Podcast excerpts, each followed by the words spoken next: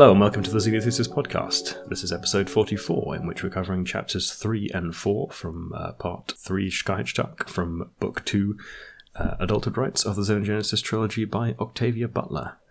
Uh, and I am joined on my uh, floating sentient male spaceship by my co host.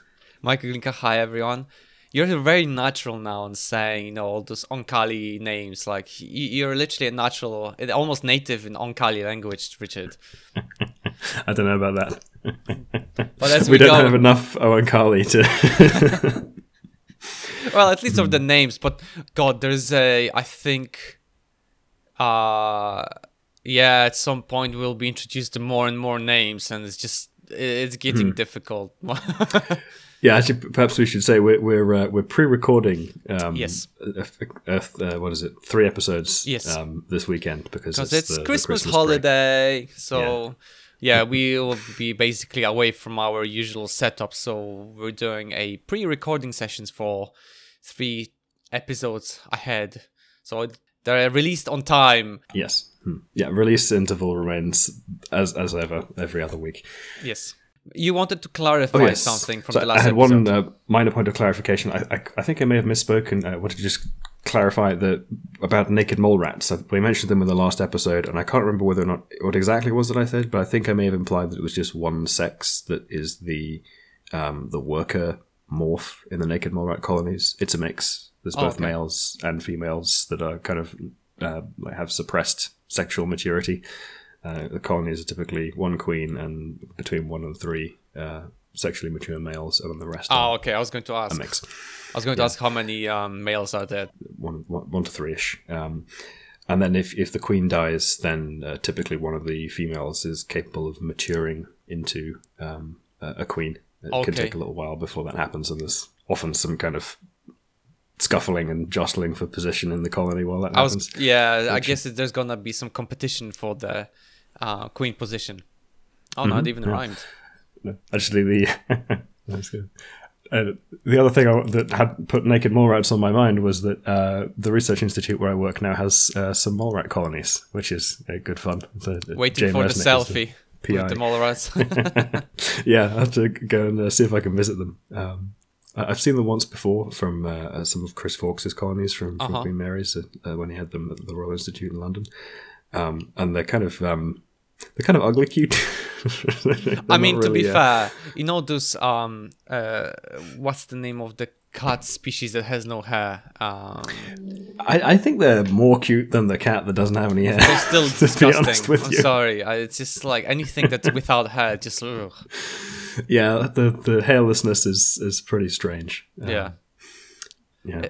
I, it's such a weird thing because hair is such a crucial like um organ in a way for a lot of animals, especially cats and But I mean the the the mole rats have a super weird ecology, right? They basically live Yeah. entirely underground. Um, Yeah, yeah.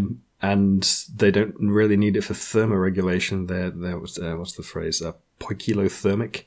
Um, so they, they kind of don't have like full temperature regulation. They can the, the they will vary their body temperature with the surrounding temperature, right. um, they have a little bit of ability to to sort of push that in one direction or another, but it's limited. Um, Okay. And of course, they're, they're underground, so the temperature variation is normally pretty low. Yeah. Um, yeah, very strange animals. Hmm.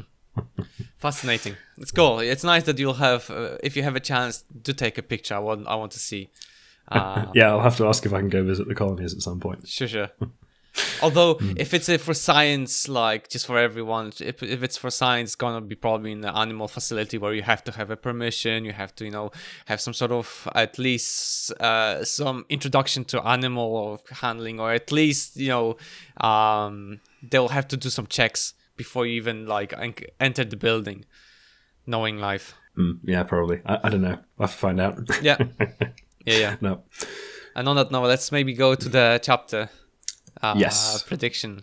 So for my chapter three prediction, I basically wrote Akin is you know going walking back with uh, Archis to the village, and also though he doesn't really want to, you know, he's going to say his goodbyes to people. Um, I I wasn't certain uh, what what will happen. You know, those those things are hard to predict without any insensitive, any sort of like suggestions from the chapter before. But hey, Hmm.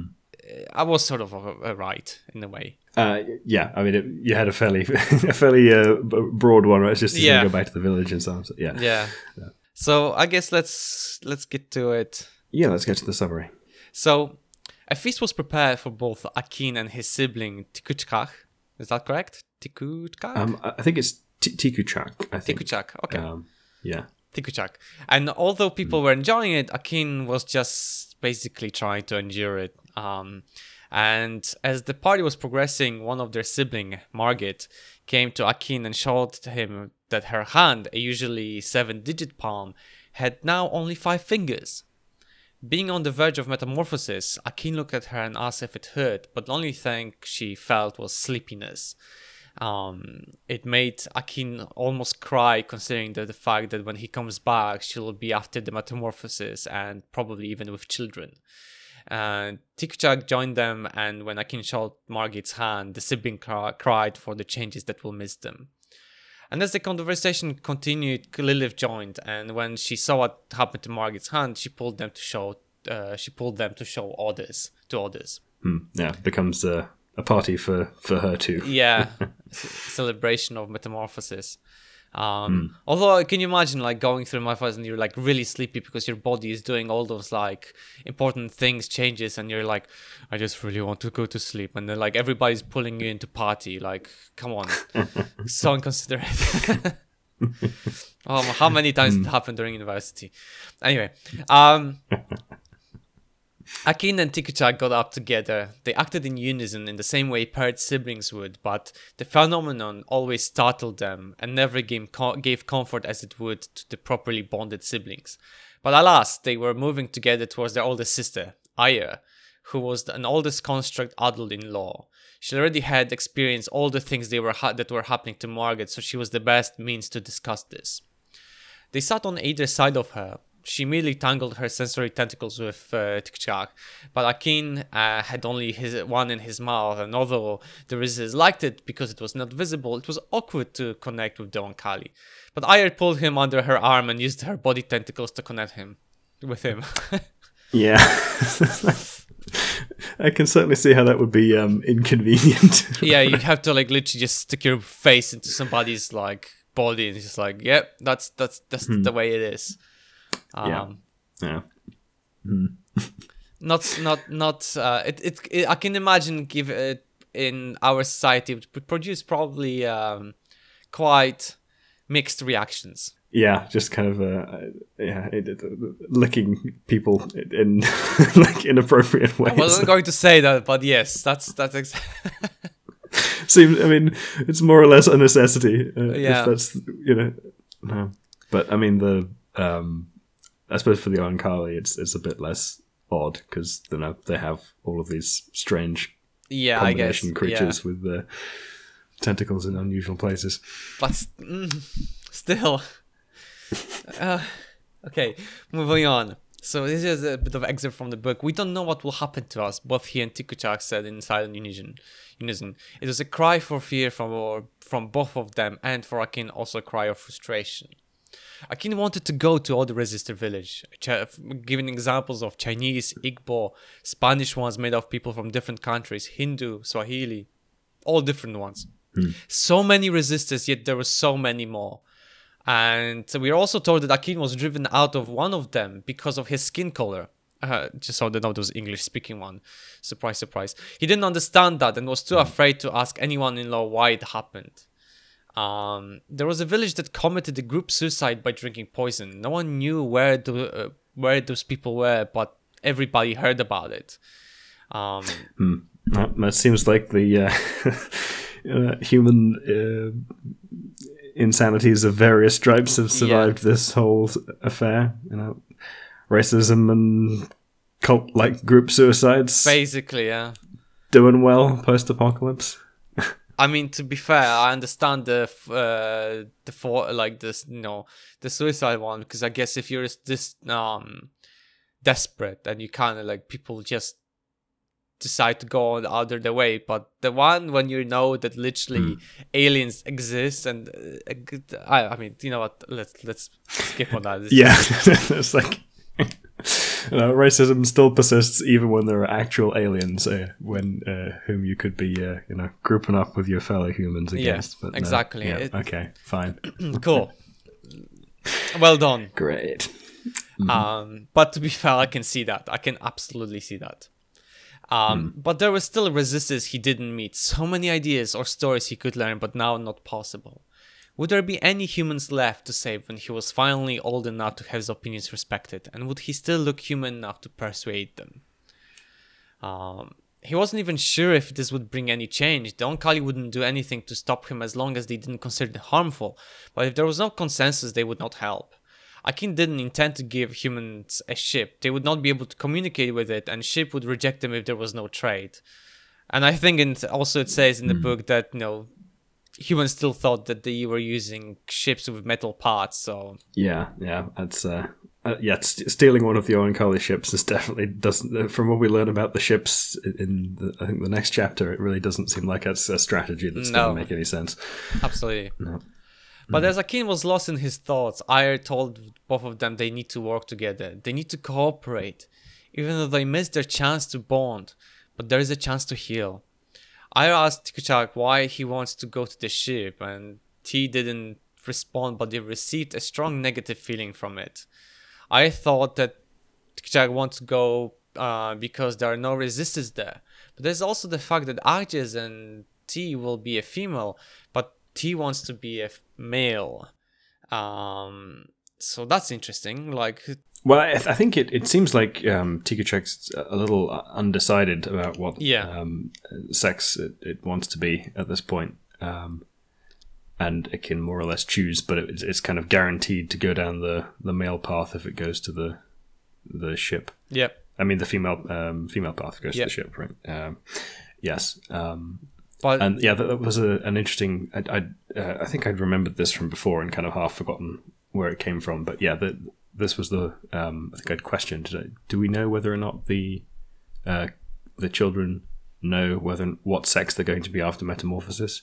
Um, and I think it's the the Oankali and all the more, more Oankali like constructs don't necessarily know. But it, like in the case of Akin, he did know he would be Yeah. male um, because he, He was designed to be male. more human like. Yeah. yeah, yeah. Um, and the thing is, in here, just um, to continue a bit, um, so if so, um, if Tikichara wants to be a male, I suggest that he should it should stay on Earth and spend time with Dichaan and Tino, male parents, and his female siblings, and its its body will respond to that change. So it seems that it's depends also on an environment how for the Oankali who they become the Eka, the children, the sexless children will become depending on their their su- surround surrounding. Yeah, I mean, it's like you know what what are the available um, you know mating opportunities effectively? Basically, yeah. very much like the systems we've described before Yeah. with the the fish and, and the naked monarchs we mentioned at the top of the show, Yeah. where uh, they they lose the queen, then you know a, a, a female will mature to be the queen because there's lack of whatever was suppressing Yeah. it, and so it's just this sort of environmental responsiveness Yeah. to uh, uh, various stimuli. But yeah, but it also wants to see it catch Dark, and even though I suggest the way T wants to go with Akin. And Aya guesses that Tikshak wants to go to heal the old wound, the lack of sibling bond, even if there's a chance that Tikshak will become a female because of it. When Akin asked, uh, was asked how he feels about it, he tells straight on he does not want Tikshak to go with him. The attraction and yet the repulsion that he feels because of the lack of the bond made Ayre feel uncomfortable, so she tried to calm them, but it did nothing to calm their own confused feelings. There's an interesting bit in the there about the the way that they, you know, their kind of tightly bonded communication, right? Their Yeah. sort of um, chemical communication almost that they do, or, or nervous communication that they do when they're connected with their sensory tentacles. Effectively, they can't lie yeah. when they're doing that, right? So You either say stay like, silent or just Yeah, which you know, for the most part, like if you're staying silent when asked a direct question, then then uh, you know you the can kind of infer pretty the clear. uh, yeah. Yeah. So it's uh, uh, yeah, uh, an interesting dynamic that they have, uh, and uh, it's another one of the sort of aspects of Oankali society that is really quite interesting because they, they would find it difficult to lie and deceive one another if, Mm. if they have this op- uh, this this kind of option of a, a mode of communication that more or less makes that impossible. Absolutely. Yeah. And it's one of the things that makes me think about what contributes to their kind of um, seeming political unity um, and stability over time. Perhaps because this uh, inability to deceive yeah, I think be. Uh, I think that's the big, big part of it. That there's you can't really tell those white lies uh, that often you know politicians are famous for, and th- I guess that's the reason why they have such a successful consensus because you can't bullshit your way out. You have to have solid evidence for a lot of things to um, to make your decision on. So mm-hmm. and even just like the um, know, how you feel about a subject, right? Yeah. It, it comes through over the the connection that you make. Uh, basically, yep. Yeah. Um, the other thing on that section was I- I'm wondering if perhaps uh, we've got kind of a, um, you know, the, the Oankali have this, uh, you know, for them, their normal biological pattern is to, to mate with their siblings. Yep. And then in humans, of course, there's kind of, you know, there's the incest taboo, which is, you know, much debated over the degree to which that is uh, biological and degree to which it's cultural and stuff about, you know, Yeah. developmental um, cues for it, where like if you, you grow up around someone from a, uh, a very young age, then that kind of gets them categorized as being closely related to you. But if you don't, then you not necessarily. Yeah, lots of complicated argument over the, what what exactly goes on with how that's calibrated. And I mean, you know, it's biological.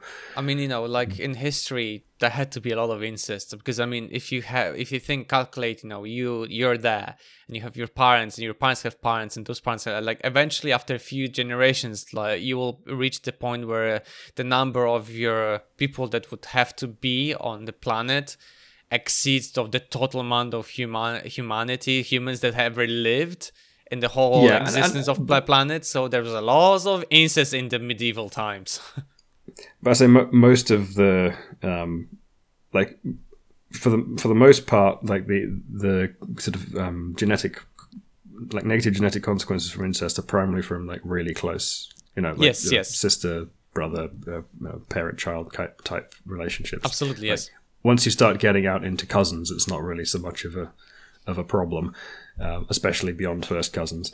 Um, and then, uh, yeah. So I mean, to be fair, there was uh, like estimation that if you lived in a small town or if, like a larger village and you Mm-hmm. stayed there for your whole life and you managed to marry someone, marry someone to um, from that uh, town or village as well, there's a high chance that you're somehow related few generations back with that person if they Mm-hmm. also haven't moved from uh, from that area. So, I mean, you know, uh, not that I am uh, promoting incest, uh, although there's a lot of you know porn out of it.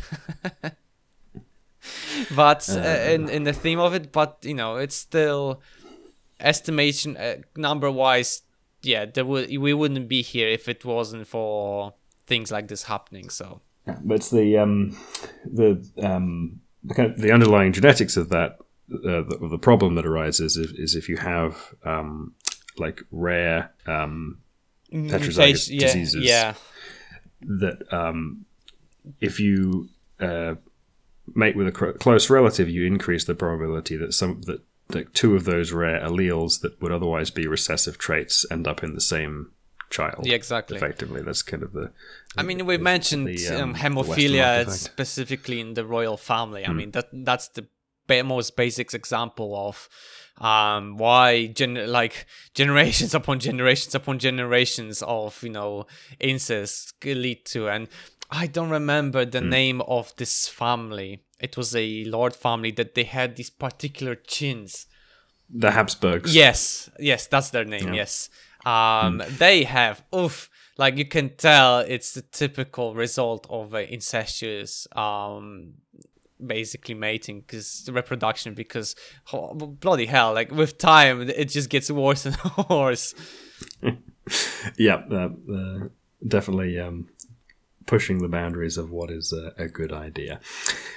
but yeah, that's.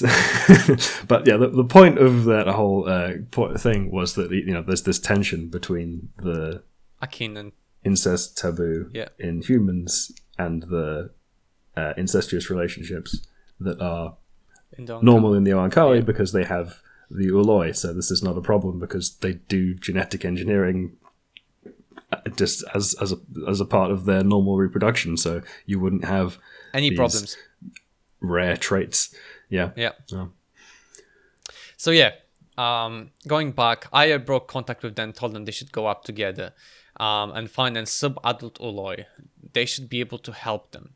Akin isn't so wasn't so sure about it because it makes him think about like mating.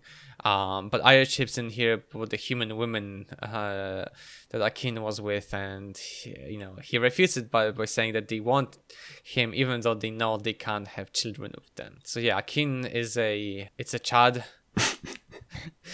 uh, but you know.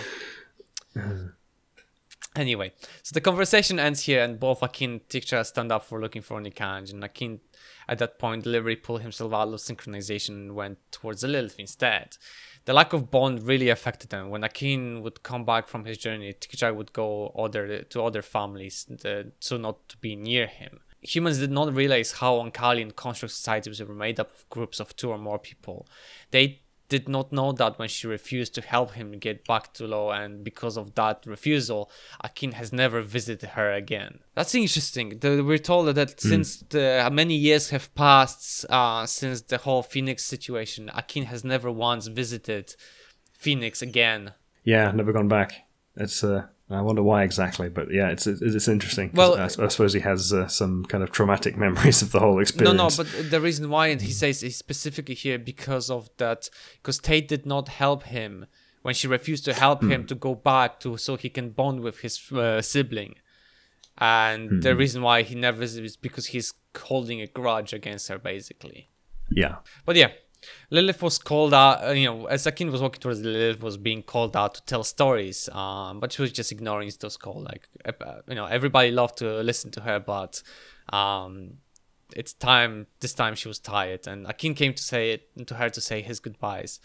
And she, as I said, she was tired. She seemed tired, thinking about Margit growing up and Akin and Tikchak going up to the ship. But she knew that Akin needed to go, even though Akin hoped he could learn more about the resisters. Lilith once told him about that what she went through when he followed her on her one of, when she was going for on, on her solitary treks. Um, but the Lilith told him he wouldn't be able to reach all of the resistance he needs to learn about the Oankali. Make the knowledge he has useful and if he has ideas, he needs to use them. yeah, and I, think it's uh, uh, interesting here to hear that. Uh, uh, you know, Akin getting Lilith's story, uh, understanding kind of what, what she'd gone through with the whole uh, being uh, scapegoated by the Yeah. the humans that she was uh, tasked with waking up and the rest of it. Yeah. Like basically she explained why her name is basically a taboo or a um reason to hate for hate um, because she was made to the scapegoat as you said. And as usual, she gives some some solid advice uh, uh, that uh, Akin should should learn now as much as he can about the Oankali, so that he has a good chance of uh, you know of making his case to them. Yep. And you know she she thinks she was probably wise to have kept his his thoughts to us to himself for now, uh, which seems like it's the case. Uh, although it's a bit unclear what exactly talking about what his thoughts about the resisters would have been uh, for the rest of the Oankali. I mean, maybe they would, uh, and I find that um, concerning and like, keep a closer eye on him, regarded as some kind of a yeah, uh, a problem for him to have. Uh, I don't know, separatist ideas of some kind. Yeah. Yeah. Uh, but to be honest, I can see why Akin is the way he is because there's Lilith, there's her influence, there's Tino, and we know that Tino has a great influence on um, on the kid. And mm-hmm. all he thinks he experiences as a you know two or three year old. All of it, they they basically don't Kali. Whatever is co- whatever is coming next book or so, uh, because I don't think anything will happen this book, but next book, the Oankali have basically made the lay down the path for themselves. Akin is going to be whatever reason he's going to be the catalyst for whatever is going to happen. So and they made it that way. Mm-hmm. Yeah, I'd say he seems to have been very uh, kind of well placed to to make the case for the resisters to the Oankali. Yep. Uh, to see whether or not that, uh, or how well that plays out. yeah. So yeah, the chapter ends with Akin asking Lilith if she will come to the shuttle with him, to which she say yes. They both stand up and start heading to it, and while some humans in conscious started to play music, and that's where you know that's where the chapter ends. The, speaking of the humans in conscious started to play music, it says that Oankali don't like playing music. The, they they just irritates them. I wonder why. Huh. Oh, that's interesting. Because it's like, oh, you know, like the here, there's a, a traveling construct band basically that you know goes from village to village and like they play music. And the humans and the constructs like it but the oankali themselves they mm. just you know scatter away. They don't like the stuff. Hmm.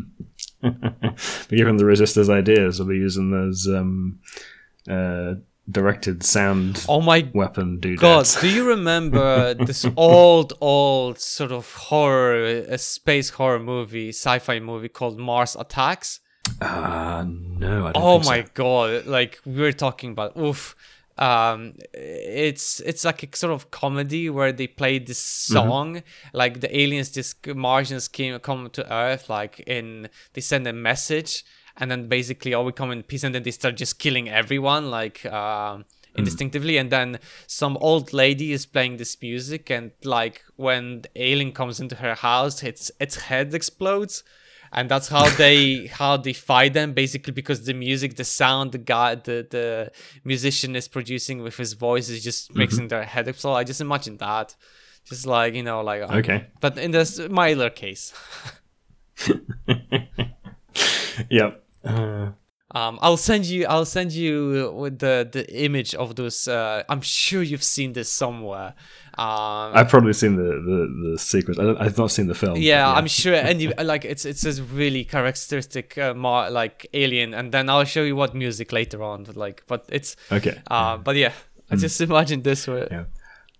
But those uh, like hyper directional speaker things are really uh, impressive you can like the, the sound basically is only like in a straight line out from the mm-hmm. speaker mm-hmm. and you know you, you, I, I think I think uh, have I seen it? I can't remember if I actually saw one at a conference or something like at some point where you have like one on the one on the ceiling and you basically can if you stand in like a box underneath it you can hear it if you stand outside of it you can't it's like really impressive I remember years ago when they was started making them up like it was um as interesting as the guy who talked about it sort of explained it in this way that you know light it can be a particle and a wave. So why can sound not like it, i remember this vividly like he said those this phrase. Uh, and i just said i thought I was like oh that's an interesting but when i think about it that's a really bad description of yeah, it. yeah that doesn't seem like a good analogy at all. no it's really bad analogy now when i think you know when i th- now think about it. Yeah sound and mm. light are completely two different concepts, man. But yeah, I think because I remember this document, like there's like this documentary slide, I guess, add old things you can't really tell which what what was what, uh, when it was a mm. product placement or not. But yeah, I remember this this when he said, I was like, huh, okay. Mm. But yes, we we, we got uh, sidetracked yeah. into directional sound. I guess let's go to my chapter four prediction. Yeah, let's do that. So I thought I was a bit confused the last sort of part of the paragraph in the previous chapter, and I thought that Akin, Tikchak, Dichaan, and Lilith are now going to go to the sh- in the shuttle to up to the ship, the main ship. Hmm. Um, but no, it was just the, the first three. Yeah, I think Lilith was just like escorting yes. them to the shuttle yeah. and, and, not going yeah. up to the ship with them. But yeah, and I I think they're just gonna travel and then, but I don't know if it's um if the travel with the shuttle like is going to be explained well i, I thought that that you know uh, I, thought to myself oh like nice mm. they're going to the, go to the shuttle and like maybe we'll be learn more about the propulsion like how the thing is going to you know start off and but we're not told anything Ah, and we get some interesting little tidbits, but but not uh, no, not not much about how the actual propulsion yeah. system works. Yeah. So yeah, let's I guess Should we get uh, go into the summary? Yeah, let's go to top four summary. So Dichaan went to ship with Akin and Tiikuchahk. Um, so here's a bit of um quote from the book the shuttle could simply have been sent home. It had eaten its fill and had been introduced to several people who had reached adulthood recently. It was content and needed no guiding. But it, Dichaan went with them anyway. Akin was glad of this. He needed his same sex partner more than he would have admitted. Hmm. And yet, I, I thought that an interesting little bit here was uh, the ship had eaten its fill. so the, the ship is eating. Because in the like the mm. chapter two, I think, when we are mm-hmm. told about the ship, it said that like it sits down and it sort of like start munching around the flora and fauna around itself to like start collecting the genetic material. Yeah, uh, uh, it ends up looking like a, a small hill, Basically, right? yeah. And it kind of cleans out the area around it. yeah, it's very strange. I can imagine that when they leave it, like there's just basically like a circle, um, basically a crop circle, but in exact in this case, like just a alien, you know, ship circle. Just there's no like any sort of even probably some because I remember some dirt also is being eaten. Like at some point they were mentioning that this, this like when the um, Lo becomes a ship, it will even eat the grounds a bit. So and the minerals. So it's probably like pretty barren area. Yeah, I mean, I'm, I'm guessing just like a crater. Yeah. where the, the ship was. That's uh, hmm, kind of uh, with some fairly dead soil, Basically, yeah. uh, which gets me interested in, in what exactly it's doing with what it's eating. Right? Is it using that as fuel for its propulsion system, or is it just using it as like nutrients so it can produce the food and, and incorporate it into its? Uh, probably a bit of everything in tissues. here because Yeah. probably like taking some genetic material as well for the mothership you know um Hmm. who knows uh but yeah both t uh, and akin seem to be glad that Dichaan was there bringing comfort the shuttle was made uh, uh, out of play like a plain gray sphere within itself and let them decide how Hmm. it wanted to be arranged so it was like an outer shell something between and there was like a gray sphere inside that they were just sitting there and they could like modify it in any way like beds and sitting areas and stuff like that I assume like the other places in the the first room we Yeah. see Lilith in Yeah. on Lo, they can just kind of you know basically stroke the walls and they'll grow whatever they want. basically yeah although um, even a child could tell it's uh, um, tell it to synthesize um, sorry it would keep air fresh and use any ways to produce anything they wanted similar to Lo and although even a child could tell it to synthesize food only Dichaan could truly link to the ship and through its senses share the experience of flying through the space. He could only share that though after detaching himself from the shuttle. Hmm, which is uh, pretty cool. yeah, and then so this is a I copy um this part paragraph from the book because it's very important. I think it really gives in a a ex, um experience of what Keen experienced when um uh of well actually what Dichaan experienced from the ship and given it to Akin. So Akin seemed to drift, utterly naked, spinning on his own axis, leaving the wet, rocky, sweet-tasting little planet that he always had always enjoyed and going back to the life source that was wife, mother, sister, Haven. He had news for her of one of their children, of Lo. Yeah.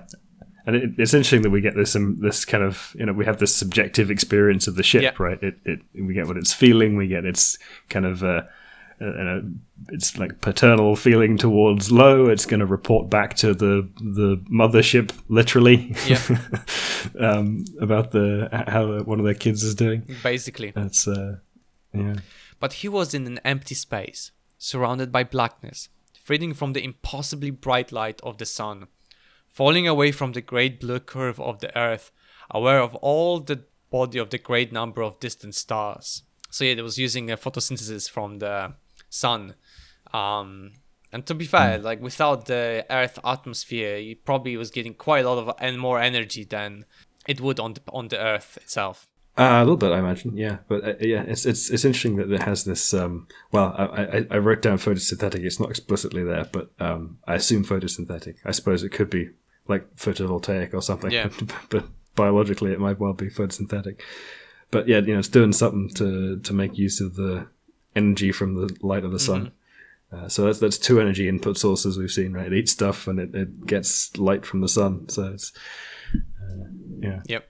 the the usual uh, Oankali type thing of uh, getting everything from the environment and using it Mhm. if they can. They were gentle touches, and the sun was a great confining hand, gentle but inescapable. No shuttle could travel this close to a star then escape its gravitational embrace. Only Chkahichdahk could do that, powered by its own internal sun.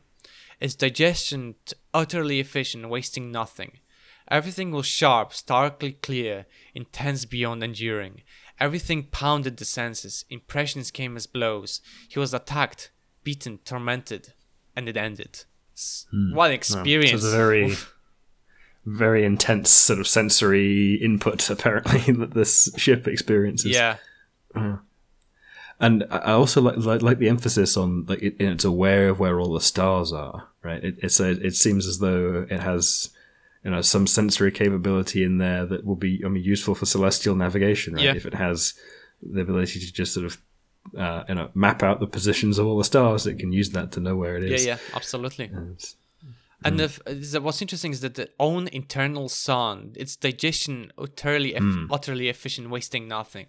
So does it mean there's an actual like a Dyson sphere? It's like a Dyson sphere, or is it more of like its digestion digestive system so efficient? It's basically like its massive engine, like its core. It's just I mean, it would definitely seem to imply something involving fusion, right? Own internal sun, I'd say, means fusion power for Skyhawk, not not the shuttle. Um, just to imply that. but like yeah, yeah. an organic thing being able to confine a a fusion like i mean we're talking about several million degrees of temperature in here and the pressure incredible pressure for that to happen I mean, that only has to be very locally, right? So, I mean, it depends what fusion technology you're, we're envisaging here, right? So, if you're talking about um, a sort of tokamak style plasma, um, uh, plasma confinement, yeah so like where you have uh, superconducting magnets that contain that sort of i can Hmm. imagine that magnets there will be electromagnetic field around it so that it confines that sort of temperature and that that that source of energy. But still. I mean that that's the the kind of extreme end of like you have a lot of plasma that you're keeping around for a long period of time and you're having to confine it to some degree. And that it's it's unstable. It's difficult to confine plasma. That's part of the problem that we have with making fusion work. Um, so but there are other fusion methods that don't necessarily require right um, like ongoing high temperature uh, environment on a large scale, right? There's the um, inertial confinement type methods with with big lasers where you just kind of squash a tiny fuel pellet into a, a small space, and there's a whole bunch of variants on that. right And then there's the um, what do they call it? The um, uh, Z, something or other. The one where they basically have like a, a, a it's a plasma confinement based method, but it's electromagnetic. So they have like uh, kind of linear plasmas, and they like pinch them together. Z pinch something like that. I forget what the technology's called. right Um, yeah, but that's kind of a much more localized thing where you know you have the, your um, nuclear reagents in the same space as one of these plasma arcs, and they get squashed in a little space. Okay. but none of those are particularly great for um, like actually extracting the output of that Yeah. into a uh, anything other than heat. Um, I mean, my like pet favorite fusion technology, which is a bit of a weird one, um, because it has such a really nice, elegant, um, uh, several really nice, elegant aspects to it. But I, I don't know if it would ever work in practice. It's yet to be kind of like really proven out as any of the fusion technologies have. But it's a, uh, one I find really interesting. It's called dense plasma focus fusion. okay So all you really need for this is an electrode, some capacitors, a vacuum chamber, some boron, um, some hydrogen, and um, a coil to generate electricity. Right. In theory, right? It's yet to be worked out yet. Um, but a couple of the nice things about it are um, the fusion reaction itself is um, PB11, right? So it's a proton with boron 11 uh, as the your inputs. okay Um, so you uh, you go up to twelve nucleons when you add the proton to the boron, and then it splits into three helium nuclei. Right. So there's no neutron radiation, right which is really nice. okay Right. Because neutron radiation really nasty. You don't want that. It has downstream consequences for um, making other stuff unstable. Right? Yeah. If a neutron hits another nucleon, then that can cause other things to become radioactive. So, nice, clean nuclear reaction that doesn't have any neutron radiation. Really great thing to have in your fusion reaction. But you end up So with an alpha radiation because you have a helium at- uh, nuclear. But but alpha is super containable, Yes, yeah, right? course, alpha yes. is like yeah, that won't get out of the reaction vessel. Um, you get an X-ray flash, um, but it's not super high energy. Um, and you can even potentially capture some of it with X-ray tuned photovoltaics. Right. But the other nice thing about it is, so the way that it works, uh, at least in theory, is, um, and in the, the test reactors that they have so far for what they think's going on, is um, you have these uh, plasma arcs, right? So you have a, a cathode and an anode, and you just dump a whole bunch of electricity into them, and they create these uh, like lines of plasma, and they kind of arc together into the central cathode, which is like a hollow tube, and they uh, sort of pinch together and then spiral, uh, and they uh, spin back on themselves like a little toroid shape, and you get this tiny little toroidal plasma that pinches and closes in on itself, and that's what actually compresses the. Um, so you have this electrode in, a- in a vacuum chamber with the the gas, um, f- which is the the fuel, so your hydrogen, your boron, Yeah. uh, and you just just pinches that tiny little coil of plasma, and that's what actually creates the confinement environment that's that's high pressure and high temperature enough to, to create the fusion. So you- just sort of fire off repeatedly, uh, charging your capacitor bank and releasing this um, uh, plasma, and you get these little pinches. But every time you have one of those pinches, it re- effectively releases a directional ion beam, right? So you get a bunch of electrons out one end and your your alpha particles out the other, um, and they're quite lined up. And you can make them more lined up if you do some stuff with the magnetic field potentially. Um, but that means you know a nice directional flow of charged particles. All you have to do is stick a sophisticated coil of some kind in there, and you've got flowing current. Right? True. So this whole thing is like a static, um, a solid state fusion reactor, right? You don't have to mess around with any heat exchange or doing something where you're um, using the heat generated to heat up water and generate steam for a turbine. Right? It's none of that nonsense. It's just solid state, right? You have nice directional ions, a little bit of an X-ray flash, stick some shielding on there, and maybe even some uh, like gamma tuned photovoltaics, and you've got something you could probably stick in a shipping container after a few years of development, right? So really nice. yeah, it uh, sounds really. theoretically, it's a really nice system. Yeah. uh, in theory, but in practice, what are the limitations currently at the moment? Uh, in practice, getting um, the reaction to work well is is, is tricky. Oh, okay. um, I think they've had issues with like the, the electrode getting vaporized and poisoning the fusion reaction. Okay. Um, they, they, they don't have a lot of um, they don't have a lot of funding for it. Relatively speaking, it's a pretty small project, but the actual like um, yields they've Mm-hmm. got are really impressive by comparison with some of the other big projects. Right, they're, they're way better than Lifter. and- if it's something that's probably sounds really good, it's going not going to be funded because at the moment it would solve too many problems, and nobody wants to solve problems nowadays. So hey, Yeah, sorry to put a bit of dark uh, note on that, but it's true.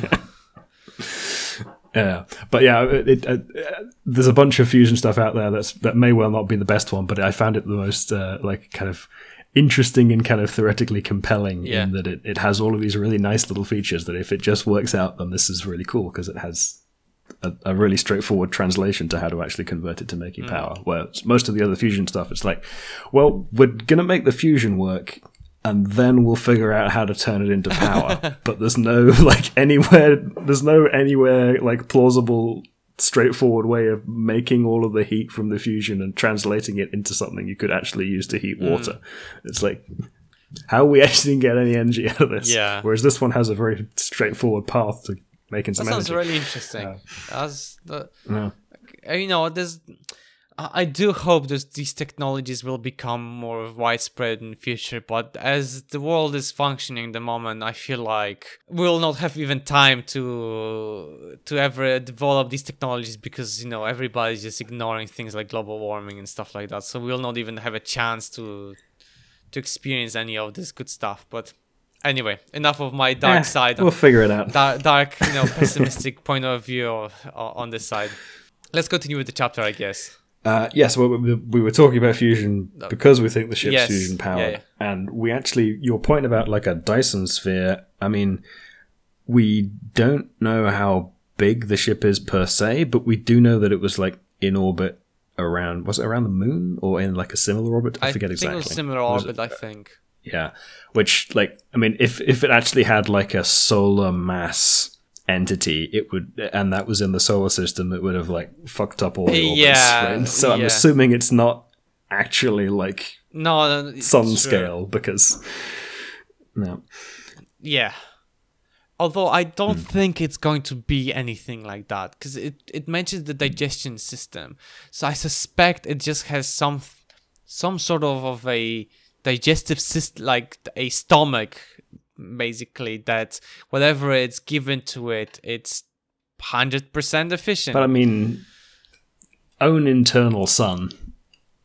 That that screams fusion to me. Mm, I would say it's more of like a core of of some sort, but like a planet or planet or core, uh, but I don't know, uh, made of organic matter or something that you know it. But I mean, remember, like biology is just nanotechnology. Uh, I mean, yeah, slightly I'm- different packaging. But I don't think we'll ever get any more explanation to this stuff. So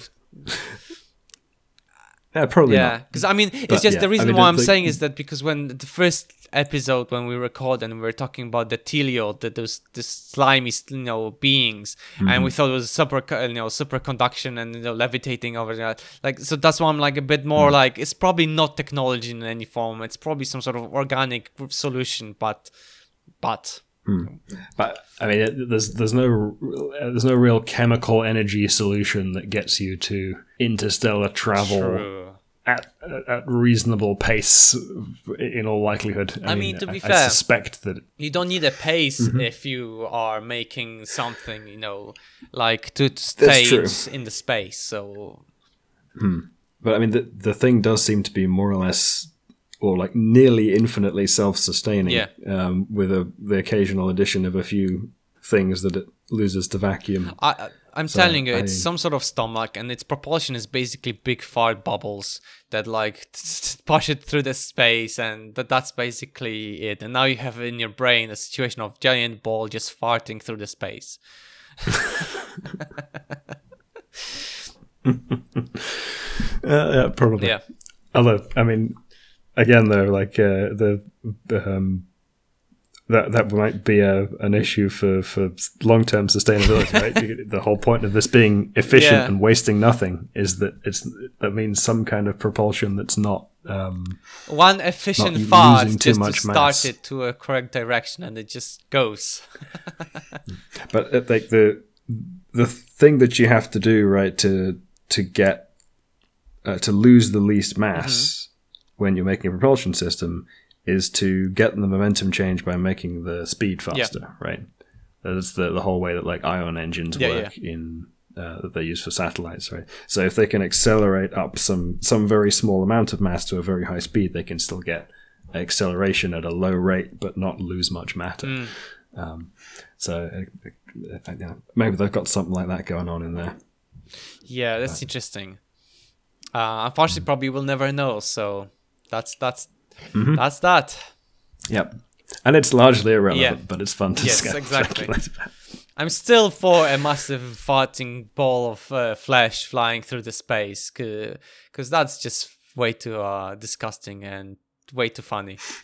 Um, It, it's comedic, grant very poor, poor low level of comedy, but still funny. Um, so yeah, Akin could not have ended the feeling. He was lying down, weakened and in shock. Dichaan told him that the feeling he experienced was only a second long and was also cushioned, cushioned, uh, cushioned by him. Um, Akin was confused why the shuttle feels what it feels, but Chan simply tells him, you know, it is a being and feels things similar to how Akin feels things around him, um, just differently. It feelings would hurt or maybe even kill Akin and his, um, uh, if he felt it directly, and his reactions, Akin reactions, would throw the ship of curse. Um, as an adult, Akin will be able to communicate with it normally. When Akin asked Dichaan what do the ship entities get, uh, what do those ship entities get from the Oankali, Chan tells him that they build them. They are part of them. The giants showed Akin their ancestral Oankali creating the ships through their genetic memory from the earliest forms of trade and explained that the fact that there were no ooloi ships, so their seed was always mixed in Oankali ooloi. So the Oankali um, organelle and that ooloi mixing is basically even for the ship. The ship can't do anything without the ooloi. Yep. Although the the ship is more of a um, a construction of the Oankali than some of the other organisms we've encountered, right? It's uh, seems like almost a, a, a de novo creation of theirs from from many other organisms, Basically. which. Yeah, it's, it's a it's a crazy bioengineering effort, right? Making s- spacefaring organisms uh, of gargantuan size that may or may not have fusion reactors in them. I mean, to be fair, it's like, you know, if we had to hypothesize what we would use from the Earth, right? You probably, and it had to be fully organic, you, you know, you'd go probably things like chitin um layer like outside right or materials similar to that because it's really you know tough and um light and you know so that probably would we would go for something like uh something like that. I mean, uh, you might even end up having to go um, like full synbio stuff and making novel enzymes that can potentially make new yeah materials and Yeah. stuff. Uh, but like it mean- might like i just why not try and engineer an enzyme that can like spit out carbon nanotubes or yeah something? that right? could be it as well like you know we could either go full on like oh we're just gonna make you know all those materials that really give us amazing tensile strength but i was just trying to think of like what would animals and insects would you utilize to that exist on the earth Mm-hmm. and i would say it's like some sort of like um, I, what's the name? The the little um beings that uh, survive can survive in uh, like outer space. Um, Oh, the uh, tardigrades. yeah, tardigrades. Yeah, you could probably yeah. utilize what they are utilizing in a much larger scale for like the, the survival of the like at least this the the shell. Um, I mean, I think a lot of the benefits that they get from it is a consequence Scale, of their scale. yeah. Like because they're so small, um, they can um, uh, like gravitational forces matter a lot less to Yeah. smaller things, right? This is why, like you know, when you throw a spider out the window, it's probably going to be fine. It- I mean- it's- the the dominant forces are, are, are on the scale of like uh, electromagnetic interactions, not gravitation. like I mean, you know, it's, it's similar to like you know things like ants. You know, it, they don't die from fall down. They don't have fall damage basically. You know, like in games because their size just like you know they don't re- like the terminal velocity just never exceeds anything that would deal any damage to them. But uh, it's just it's an interesting concept. Like, what would you utilize on the like if you sat down and be like, okay, I so tardigrades uh, stru- uh, like uh, um outer shell you probably would have like we talked about this we probably have to have a very high like tissue metabolism like uh, not metabolism but like um utilization or re- recycling of tissue around the outer shells like a high turnover. yeah because probably the outer space radiation would affect it in some way Or I mean that, or just something that's very um, static and uh, resistance, uh, and can be kind of grown out in layers almost, Yeah. right? Where you can uh, just have the outside like peel off or be subject to some kind of recycling process. Where I mean, so if you you can talk about it more in terms of like a whole ecology, right? Because you can have other morphs that can go over the surface of the ship outside and like eat the outer layer off basically like a bacteria Shell. eating the dead skin of the of the and Hmm, or like one of those um uh the fish that service other fish by eating the Ah, parasites yes, off yes, of them and yes, cleaning the dead yeah. skin that kind of thing um so you could have like a big tortoise shell type deal where you have some thick layer of a, a, a tortoise shell's keratin i don't know I think it's keratin. uh, yeah. so, something like that. Yeah. So um, you have this kind of you know layered hair-like structure, and you just keep growing that from the base layer of skin, and then Travels around and have, just- you have yeah. the yeah, just something that goes and eats the stuff off the top. Yeah. It's interesting. So the the, the, the fact that the Oankali have made control of of so many things with their um by utilizing the oolois and everything is basically respon like requires an ooloi in their uh, reproduction. Yep. The the ooloi decide who breeds and how they breed and when, and what the mix is. It's uh, yeah, they're the the focal point for all of the reproduction. Yeah. And I think here, um, this chapter goes into a more explanation. To be honest, what we've discussed before about the ooloi and construct Ooloi. So Akin points out that there are no construct Ooloi, and Dichaan tells him that they feel more secure uh, when they feel more secure about the male construct there than there will be. When uh, T asks why, Dichaan tells him his direct quote: "They must be given more human characteristics than Oankali-born construct males." Dichaan answered. Otherwise, they could not survive inside their human mothers, since they as and since they must be so human and still male and eventually fertile, they must come dangerously close, dangerously close to fully human males in some ways. They bear more of the human contradiction than any other people. And you know the human contradiction, as the Oankali call it, the intelligence and hierarchical behavior. Akin didn't feel any of it in him, but Dichaan tells him that they need to wait until he becomes an adult. And Nikanj believes that it's that its work on Akin is exactly as intended to be, but the Oankali need to see Akin's full maturity before a construct Ooloi is created. And Akin hmm. points out that it will be an Onkali then, and nothing will be left of the humans. Dichaan points out that Nikanj tells humans they are more symbi- symbionts, but whereas Akin believes they are predators. Why? And as Akin was watching Dichaan and T silently communicating, Akin looked at them from the perspective of a human and found them horrifying and disgusting and as basically predators. Hmm. Yeah, and uh, just thinking of- them as predators, right? They're a terrifying predator. I mean, they are like no matter what how Nikanj described, they are hmm. predators. You know, the trade is only trade in the war. In more cases, you take and give nothing back. I mean, yes, they hmm. give I back they're, they're probably not going to. Die and hmm. then you know they can modify their memories and be stronger faster whatever. Yes that's that's one thing.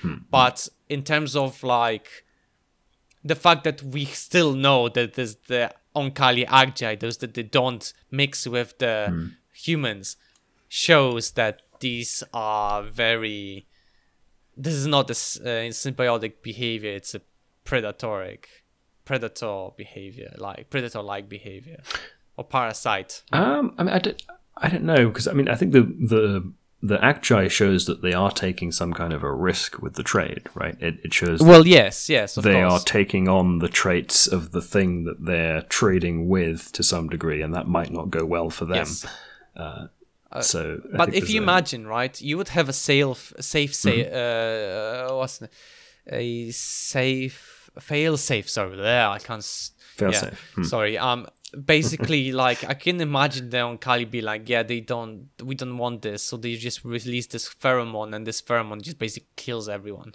Hmm. Yeah, and, and uh, I mean that as predators, you know, they have this the sting, they have the super advanced perceptual capabilities. They can just see everything. They can move completely silently. They're just, just a, a generally terrifying predator, and they're you know very intelligent also. So They can It's breathe, they can stay underwater, have no problem, and if they Yep. want it, like now, they can literally regenerate themselves after sustaining some damage after a few hours. So, yeah, pretty Hmm. terrifying. Yep. Although they're planning, they're, they're usually not planning to eat you, which uh, they're planning to you know incorporate you into their I don't know what's, what's worse. their breeding Yeah. plan, which is probably worse. uh, yep. But yeah, the conversation continued between Akin and Dichaan with the fact that the constructs are a change to the Oankali species that is taking place and it's a danger that must be controlled, otherwise there will be death uh, of their species. There's a fear of a human-born males leading to the destruction of the construct species.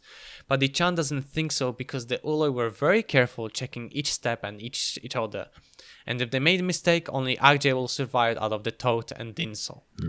Um, the chapter ends basically with Dichanan asking T if he wants to taste the ship perception, and to Akin's surprise, the sibling asks Akin f- uh, first of his opinion of if it should do it.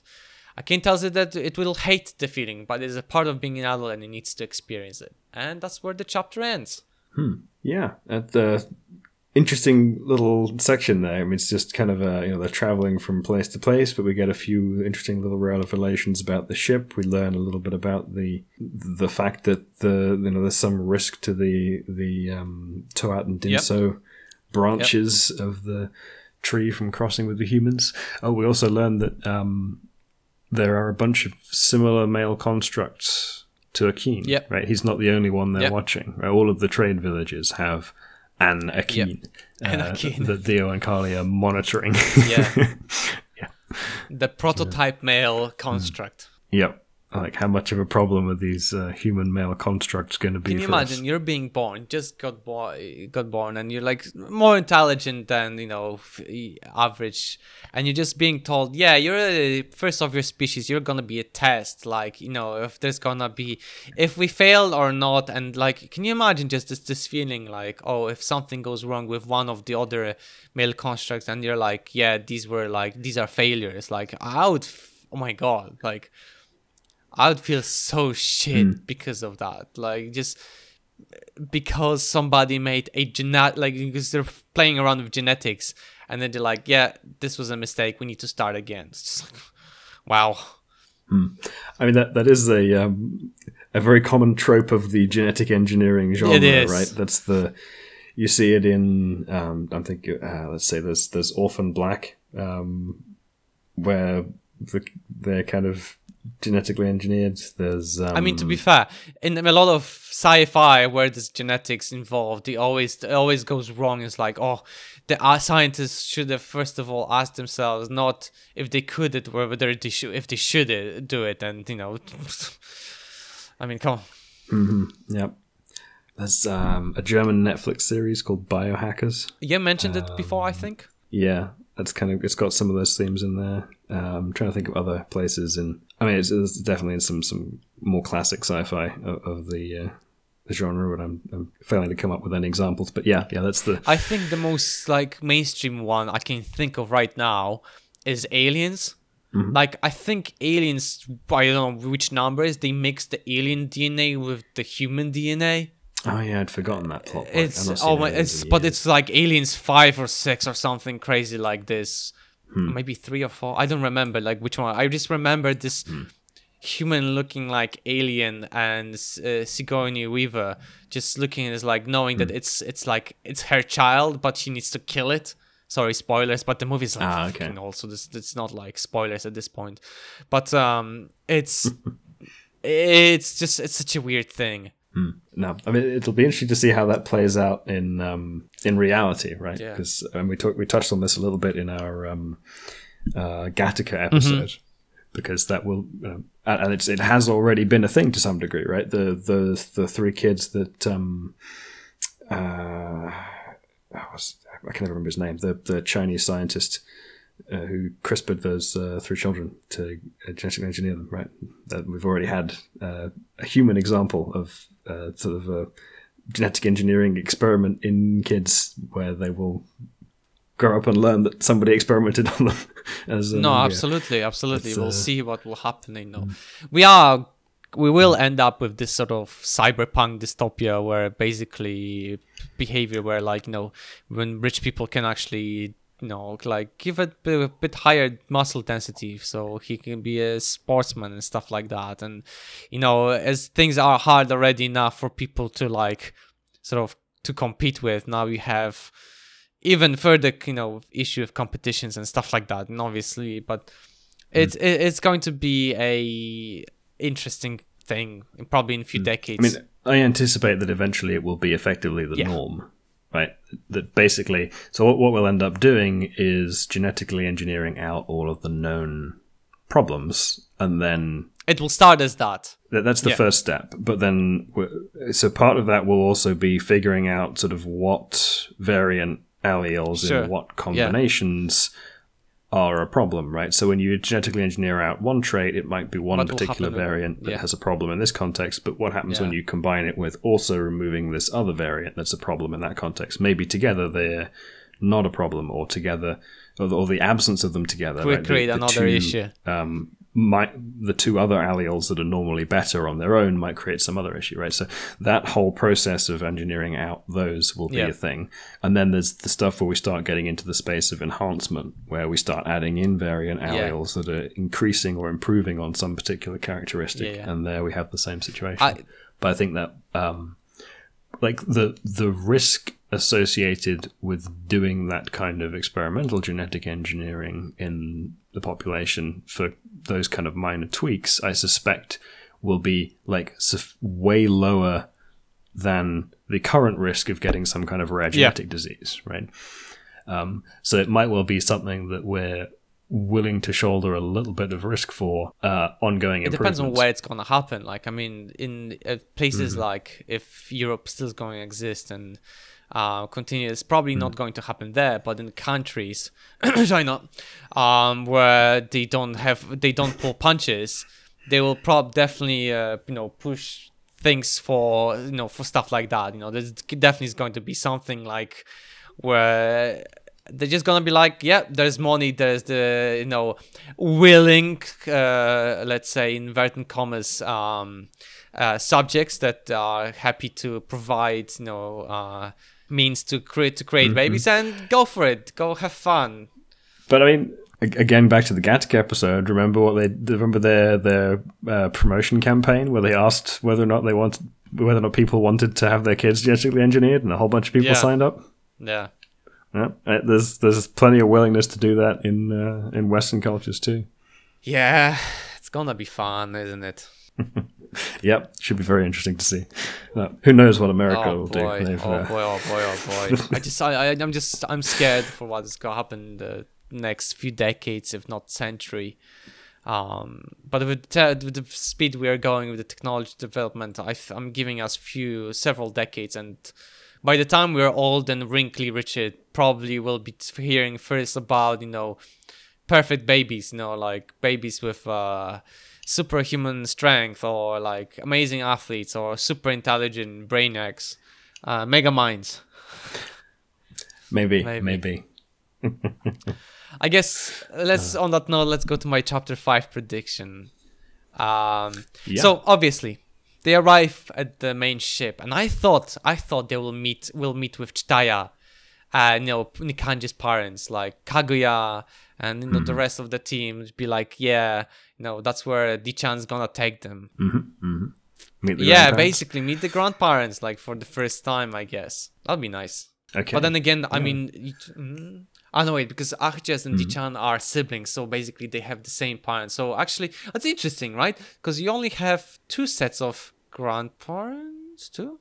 Um, wait, you would have a, you have an ooloi which has a one set of parents, and it distinct. And the oolois, I think, normally go yeah, to from different, different groups. So Nikan, so you still have so Nikan, of course, two yeah. pairs of grandparents. Yes, so you have two two yeah. pairs of grandparents. But even though the family is a mm. uh, three part family, Mm-hmm. Ah, interesting. Interesting. Mm-hmm. Yeah.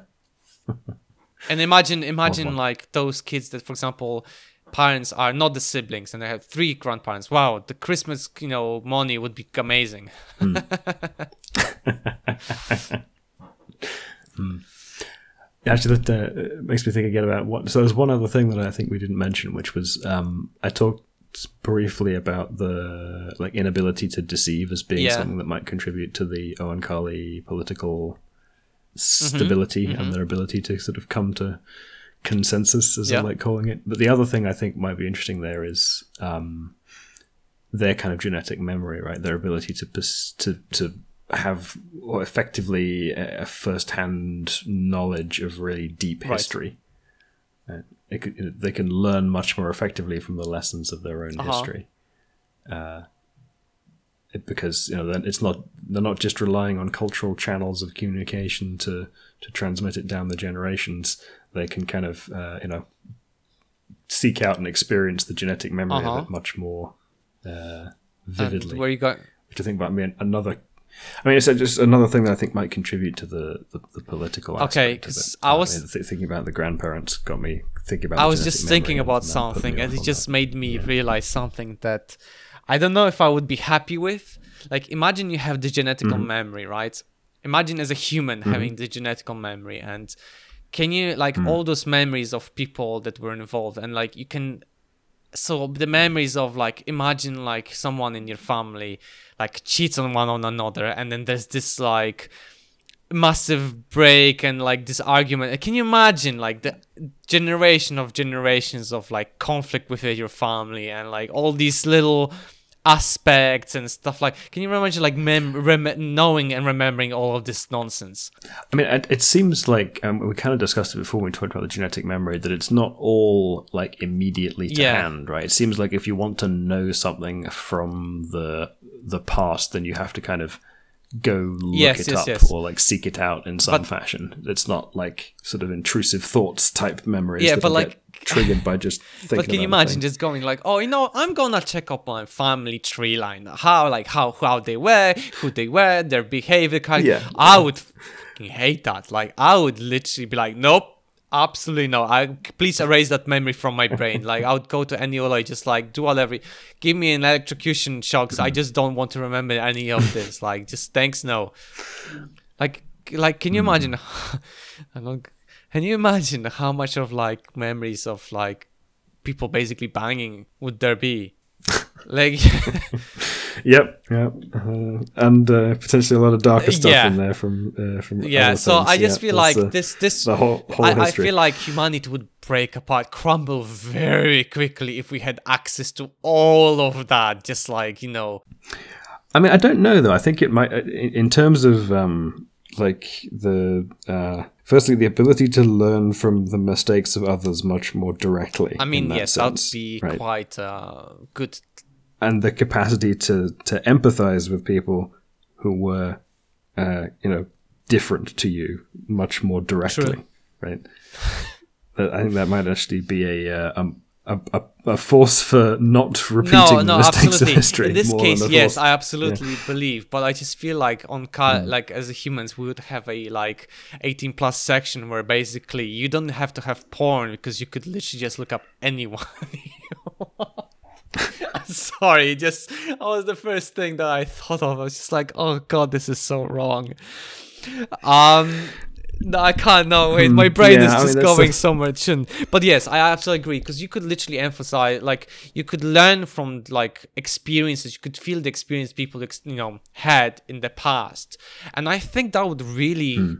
maybe make people think about. Hopefully, if they have like they're not complete monsters to like what they people experienced right like i mean there are a lot of issues that you know people nowadays we could probably solve is through like making people experience exactly what those people were experiencing and then i'm pretty sure a lot of problems that we're experiencing nowadays would very quickly disappear if people were made hmm. even to listen to or experience what those people experienced I mean, it'll be interesting to see how the advent of like much more widespread video recording technology impacts future Yeah. history, right? Because you know, assuming a decent chunk of that survives, it gives us a much more direct view God, of all those TikToks, TikTok in videos in, era hundred thousands years. People like, yeah, this is all my what they were doing. Is like this is culture, like a a religious thing. Is like, God, no, please stop, no. Uh, yeah, uh, so future archaeologists like interpreting the YouTube archive. oh my. God, oh, going down the rabbit hole of these weird videos that you have, and all the weird Oh, shit that's in the weird content. Yeah. No. My God, that was, oh, that's so embarrassing. Why? No, that that should no. We should erase those things and just leave the good stuff. no, but like I mean, at this point, we're like we're creating. I remember YouTube released like a statistic that we're like creating so much content that would take like thousands of years to actually rewatch it. Like, and I I feel Oh, like yeah, the yeah. future archaeologists will have like if this survives in some format, uh, future archaeologists would have a field trip for decades and decades and centuries even. Like, I mean, can yeah, you I mean, imagine? the challenge would be. I mean, like assuming we have a continuous Yeah. civilization, right? You'd never be able to keep up with it because the the volume of material would Yeah. just be growing forever. You'd have to just, you know, you'd go back in the archive and, and look over some stuff from one period of I time mean- and be like, okay, well, this is apparently what the I mean, like, can you imagine, like, somebody just, just, just like historian sitting and watching those ten-hour videos of just like, you know, like on loop of hey, uh, hey, uh, you know, like the song music on ten on loops or just like memes on loops, and it's just like ten hours. I just, No, apparently people in this era just sat and watched computers for like hours and hours at a time on the, the- uh, with the thing Yeah. on repeat in a loop. It's just like Maybe it was some kind of ritual, part of a religion. they always think it's some kind of ritual, a part of a religion. oh boy, oh boy. Oh dear God. For the future historians and archaeologists, I really am sorry. I apologize in the name of this, our civilization, but we did bring this to ourselves. We will be remembered yeah, for all the. if this goes in the we all be remembered for all this nonsense instead of the stuff that um we should have. Oh boy, oh boy. yeah, I guess on that note, on that cheer, cheerful note, we should finish here. yep. Uh, well, Goodbye, future historians. I hope your experience of our era wasn't too traumatic. well, I feel like the future historians will really need the proper therapy after this. But yeah, thank you very much, everyone, for listening. We're Xenothesis. You can find all the places we upload uh, our episodes on xenothesis.com. I was Michael Glinka. I was Richard Acton. Bye Goodbye. bye.